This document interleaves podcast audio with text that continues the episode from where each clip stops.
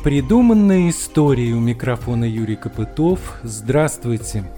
Вот уже более века для любителей российской словесности образ Афанасия Фета остается самой большой загадкой. Ведь до сих пор сохраняется некая роковая тайна о его появлении на свет и история о том, как он ушел из жизни – что уж тут говорить о его фанатичном желании вернуть себе во что бы то ни стало свою принадлежность к старинному роду, или о его уникальной и удивительной способности передавать редкое состояние пылкой человеческой натуры на самом ее излете жизни в момент угасания – о многогранности его натуры, разнообразных увлечениях и способности достичь заметного успеха на том или ином поприще можно говорить бесконечно.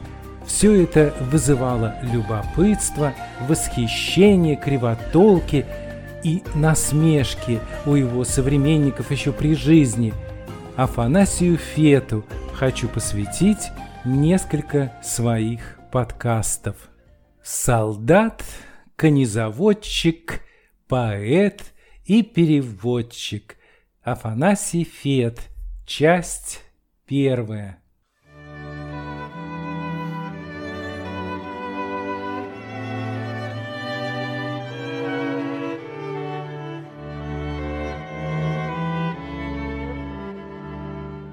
Какая ночь на всем, какая нега! Благодарю родной полночный край, Из царства льдов, из царства вьюг и снега, Как свеж и чист твой вылетает май. Какая ночь! Все звезды до единой тепло и кротко в душу смотрят вновь, и в воздухе за песнью соловьиной Разносится тревога и любовь березы ждут. Их лист полупрозрачный застенчиво манит И тешит взор, они дрожат, Так девень новобрачный и радостен и чужд ее убор. Нет, никогда нежнее и бестелесней Твой лик, он ночь, не мог меня томить. Опять к тебе иду с невольной песней — невольный и последний, может быть. Это строки стихотворения, которое называется «Еще майская ночь». Написаны Фетом они в 1857 году. Петр Чайковский взял их в качестве эпиграфа к одному из своих произведений для фортепианного цикла «Времена года», а именно к пьесе «Май. Белые ночи». Это она сейчас звучит. Петр Чайковский поэзию Афанасия Фета сравнивал с музыкой Бетховена. Подобно Бетховену, Фету дана власть затрагивать такие струны нашей души, которые недоступны художникам хотя бы и сильным, но ограниченным пределами слова, утверждал композитор. Это не просто поэт, а скорее поэт-музыкант, как бы избегающий даже таких тем, которые легко поддаются выражению слова. Конец цитаты. Друг Фета Николай Страхов вообще считал, что стих Фета имеет волшебную музыкальность, и притом постоянно разнообразную. Для каждого настроения души у поэта является своя мелодия, и по богатству мелодии никто с ним не может равняться. Все это так. Ведь не случайно сам Афанасий Фет, составляя сборник своих стихов, выделил в нем целый раздел, который имел название «Мелодии». Писатель Иван Тургенев в шутку даже говорил, что ждет от поэта стихов, которые надо будет произносить одним шевелением губ. По-прежнему считается, что Фет владел какой-то тайной слова. Звучание, интонация в его стихах были неотделимы от смысла и переживания. Знакомясь с поэзией Фета, мы о многом в ней лишь догадываемся, будто рисуем в своем воображении несказанные картины, при этом то или иное слово превращается в крылатый слово-звук, как писал сам поэт. Иногда даже кажется, что поэту самому было тесно в пределах выбранных слов. Вот несколько строк для иллюстрации. «Как беден наш язык! Хочу и не могу не передать того ни другу, ни врагу, что буйствует в груди прозрачную волною. Напрасно вечное томление сердец и клонит голову маститую мудрец пред этой ложью роковою. Лишь у тебя, поэт крылатый, слово звук Хватает на лету и закрепляет вдруг И темный бред души, и трав неясный запах. Так для безбрежного покинув скудный дол Летит за облака Юпитера орел, Сноп молнии неся мгновенный В верных лапах. Сейчас трудно сказать, на каком все-таки языке, на немецком или русском, произнес первое слово, будучи ребенком, «фет». Каких-либо свидетельств об этом я не нашел. А что касается уроков письма, то это точно было на немецком. Да и первые опыты перевода стихотворных текстов на русский тоже были сделаны с немецкого. Вот как сам Афанасий Фет написал об этом в своих воспоминаниях. Понятно, что при денежной стеснительности нечего было и думать о специальном для меня учителе. Сама мать выучила меня по складам читать по-немецки. Но мама сама понемногу выучившаяся говорить и писать по-русски, тем не менее не доверяла себе в деле обучения русской грамоте.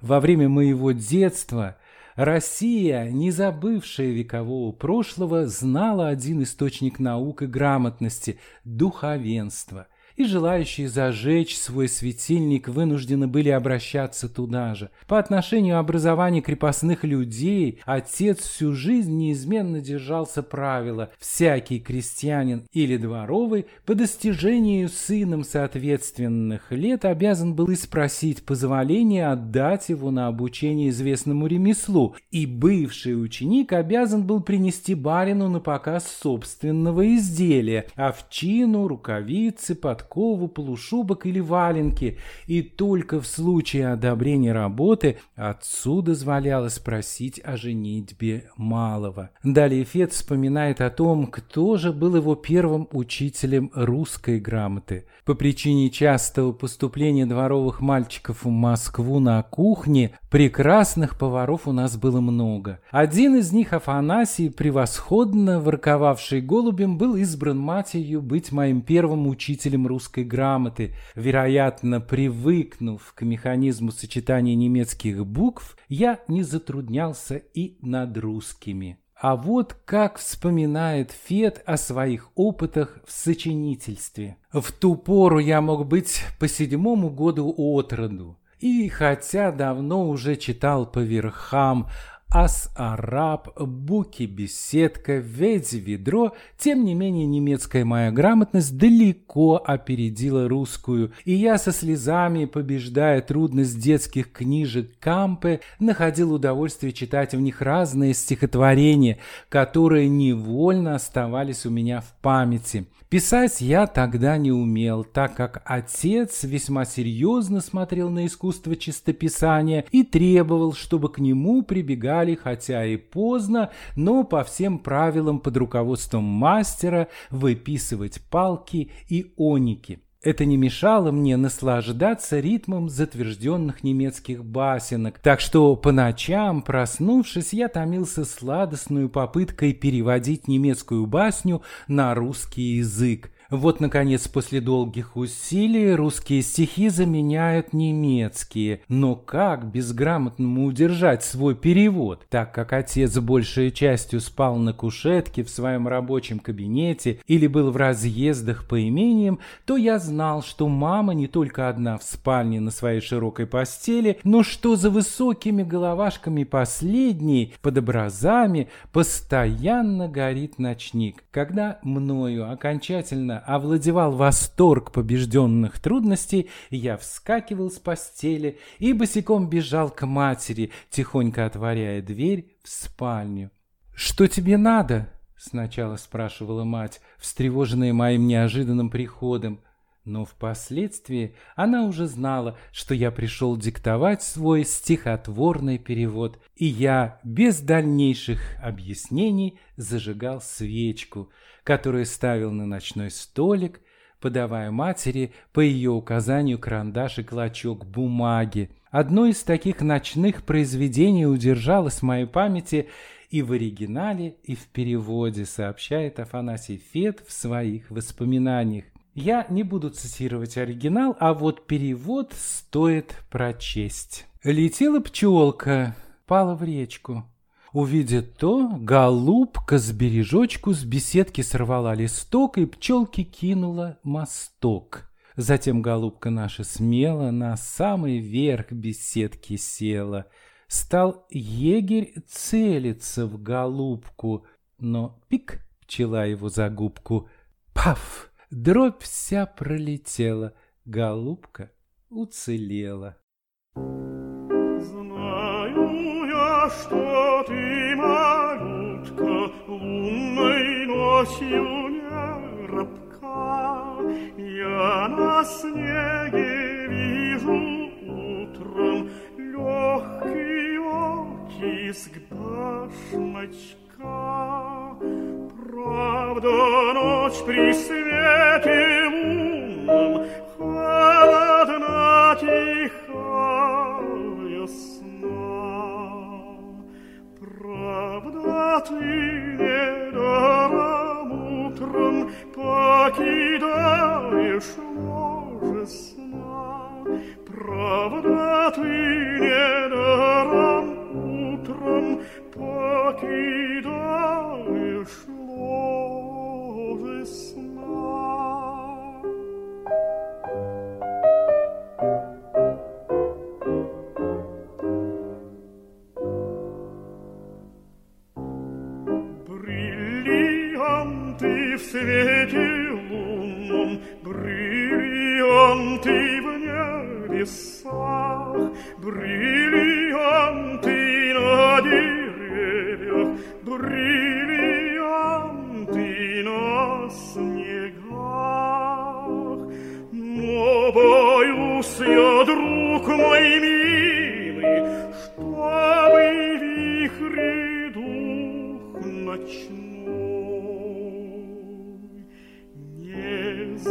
завеял бы тропинку, проложенную тобой, не завеял бы тропинку, проложенную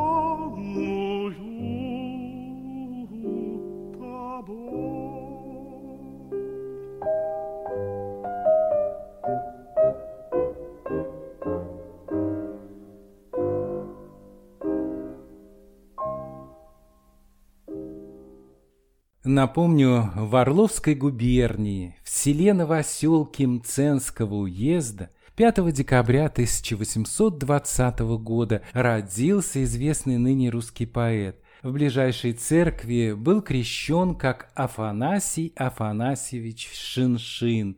Среди своих малообразованных учителей, камердинеров, поваров, дворовых, гувернанток и семинаристов провел он большую часть детства в родном имении своего отца Афанасия Неофитовича Шиншина. Тот был богатым помещиком и в то время уже ротмистром в отставке. Мать Шарлотта Фёд была немкой из Дармштадта, и до венчания с русским барином носила фамилию своего первого мужа. Здесь, в тиши среднерусской незатейливой природы, в усадьбе, расположенной вблизи реки Зуши, в атмосфере помещичьего быта, юный Афанасий впервые познакомился с поэзией Василия Жуковского и Александра Пушкина. Это произошло при содействии родного дяди, который дал ему рукописную тетрадку со стихами, и мальчик тут же выучил их наизусть.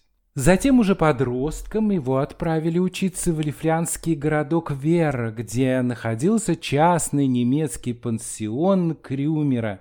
Здесь его почему-то стали называть «медведь-плесун», Думаю, потому что в нем было много русского. Преподаватель немецкого пансиона Хейнрих Эзеншмидт в своей книге называет Афанасия Фета одним из самых талантливых и удивительных учеников. Вот как он описывает характер этого ученика, уже тогда поразивший его. Он был единственным русским в классе и на фоне немецкого окружения выделялся своим духом и энергией. Многих восхищали его способности к механике. Я находился с ним в очень доверительных отношениях, и как-то он похвастал мне, что если бы вдруг обеднел, то мог бы зарабатывать на хлеб пятью профессиями, и это не было преувеличением. Например, он чинил часы без всяких инструментов с помощью лишь штопольной иглы и испорченного рейсфедера. Но самое удивительное его достижение на пару с другим учеником, также расположенным к механике, состояло вот в чем. За печью третьей комнаты они установили токарный станок, который был врезан в стену и тщательно утаивался от крюмера. Оттачивали на этом станке коньки и затупленные перочинные ножи, и даже вытачивали на нем шахматы.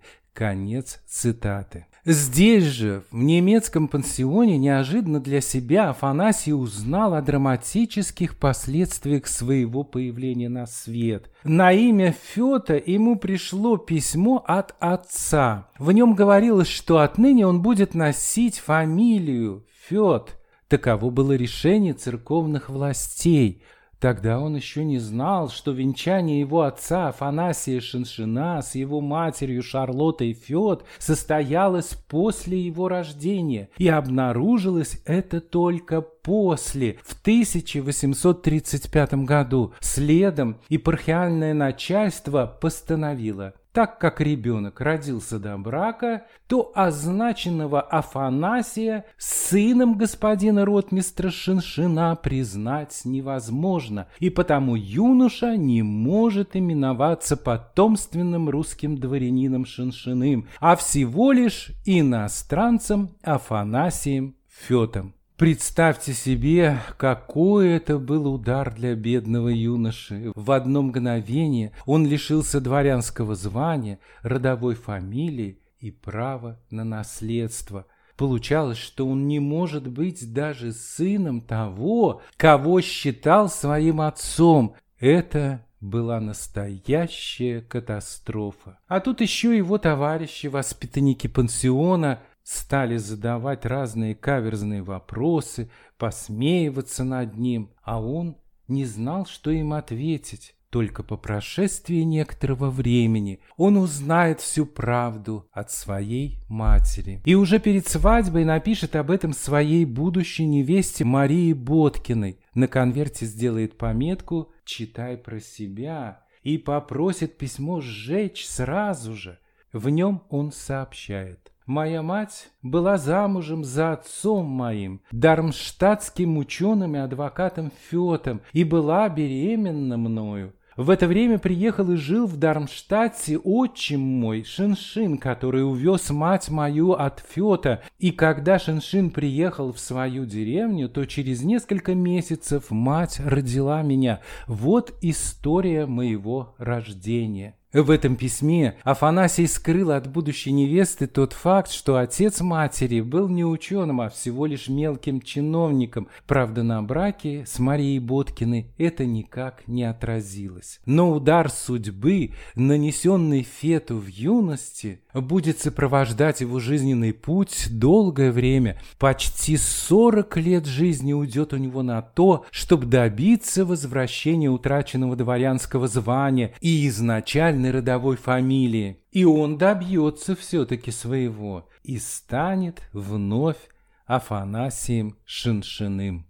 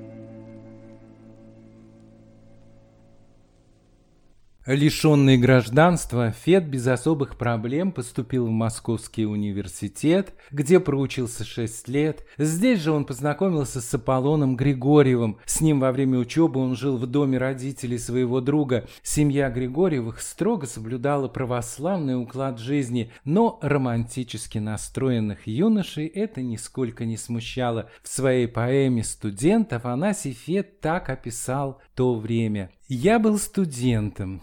Жили мы вдвоем с товарищем московским в антресоле родители его. Их старый дом стоял близ сада на девичьем поле. Нас старики любили и во всем предоставляли жить по нашей воле лишь наверху. Когда ж сходили вниз, быть скромными, таков наш был девиз. Нельзя сказать, чтоб тяжкие грехи нас удручали. Он долбил тетрадки, да Гегеля читал, а я стихи кропал. Стихи не выходили гладкие, но, боже мой, как много чепухи болтали мы, как нам казались сладкие поэты, нас затронувшие все, и Лермонтов, и Байрон, и Мюссе. 1839 год можно считать началом литературной деятельности Афанасия Фета. Тогда его тетрадку стихов дали почитать Николаю Гоголю. Стихи ему понравились, и он признал, что это несомненный талант. Пройдет 20 лет, и Афанасия Фета изберут членом Общества любителей российской словесности при Московском университете, сделают это по предложению Льва Толстого. А в 1889 году российская общественность торжественно отметит 50-летие литературной деятельности русского поэта. Сам Фет это событие воспримет с некоторой грустью и назовет свою жизнь самым сложным романом. Да, В ней действительно было несколько очень резких и неожиданных поворотов. Ну, например, после окончания университета он решает во что бы то ни стало вернуть себе потомственное дворянство – Сделать это можно было только благодаря военной службе, поэтому в 1845 году он поступает унтер-офицером-кавалеристом в Кирасирский полк и отправляется в Херсонскую губернию. Здесь, в глуши, ему удается завоевать уважение сослуживцев и доверие начальства. Все это способствовало его повышению в чинах. Здесь же он познакомился с умной и привлекательной девушкой, игравшей на рояле, любившей романы Жорж Санд и, конечно же, поэзию. Ее звали Мария Лазич. Их взаимная симпатия постепенно переросла в настоящую любовь, хотя они друг другу это откровенно не высказывали. Фет считал брак для себя в тот момент невозможным, ведь он был тогда человеком без рода и состояния, с жалованием и два хватавшим на обмундирование. Собравшись с духом, он ей прямо сказал об этом. Затем полк перевели в другое место, а вскоре он узнал, что она погибла ужасную смертью. От непотушенной спички загорелась ее постель и платье, и через четверо суток она скончалась. Эта история подробно описана поэтом в его воспоминаниях. Девушку в них он называет Еленой Лариной. Известна она и из его писем орловскому помещику Борисову. А в 20-х годах прошлого века, наконец, было установлено настоящее имя этой девушки. Сам Фет всю жизнь нес в душе тяжелую ношу, отвергнутое им возможное счастье – стала еще одной драматической страницей в его жизни, которая, несомненно, беспокоила его до самого конца, а любовную лирику поэта, не всегда имеющую конкретного адресата, можно с уверенностью связать с именем Марии Лазич. Шепот, робкое дыхание, трели соловья, серебро и колыхание сонного ручья — Свет ночной, ночные тени, тени без конца, Ряд волшебных изменений милого лица, В дымных тучках пурпур розы, Отблеск янтаря, И лобзание, и слезы, и заря, заря. Несмотря на упорство и усердие, Фету не удалось достигнуть поставленной цели с помощью воинской службы. Не раз в то время поменялись законы, и принести потомственное дворянство мог уже только чин полковника. Он скажет с сожалением, как Сизиф тащу камень счастья на гору, хотя он уже бесконечные разы вырывался из рук моих и, дослужившись до майора, он выйдет в отставку, а вскоре резко поменяет свой род занятий. Об этом уже в следующий раз. Это была программа «Солдат, конезаводчик, поэт и переводчик» Афанасий Фет. Часть первая.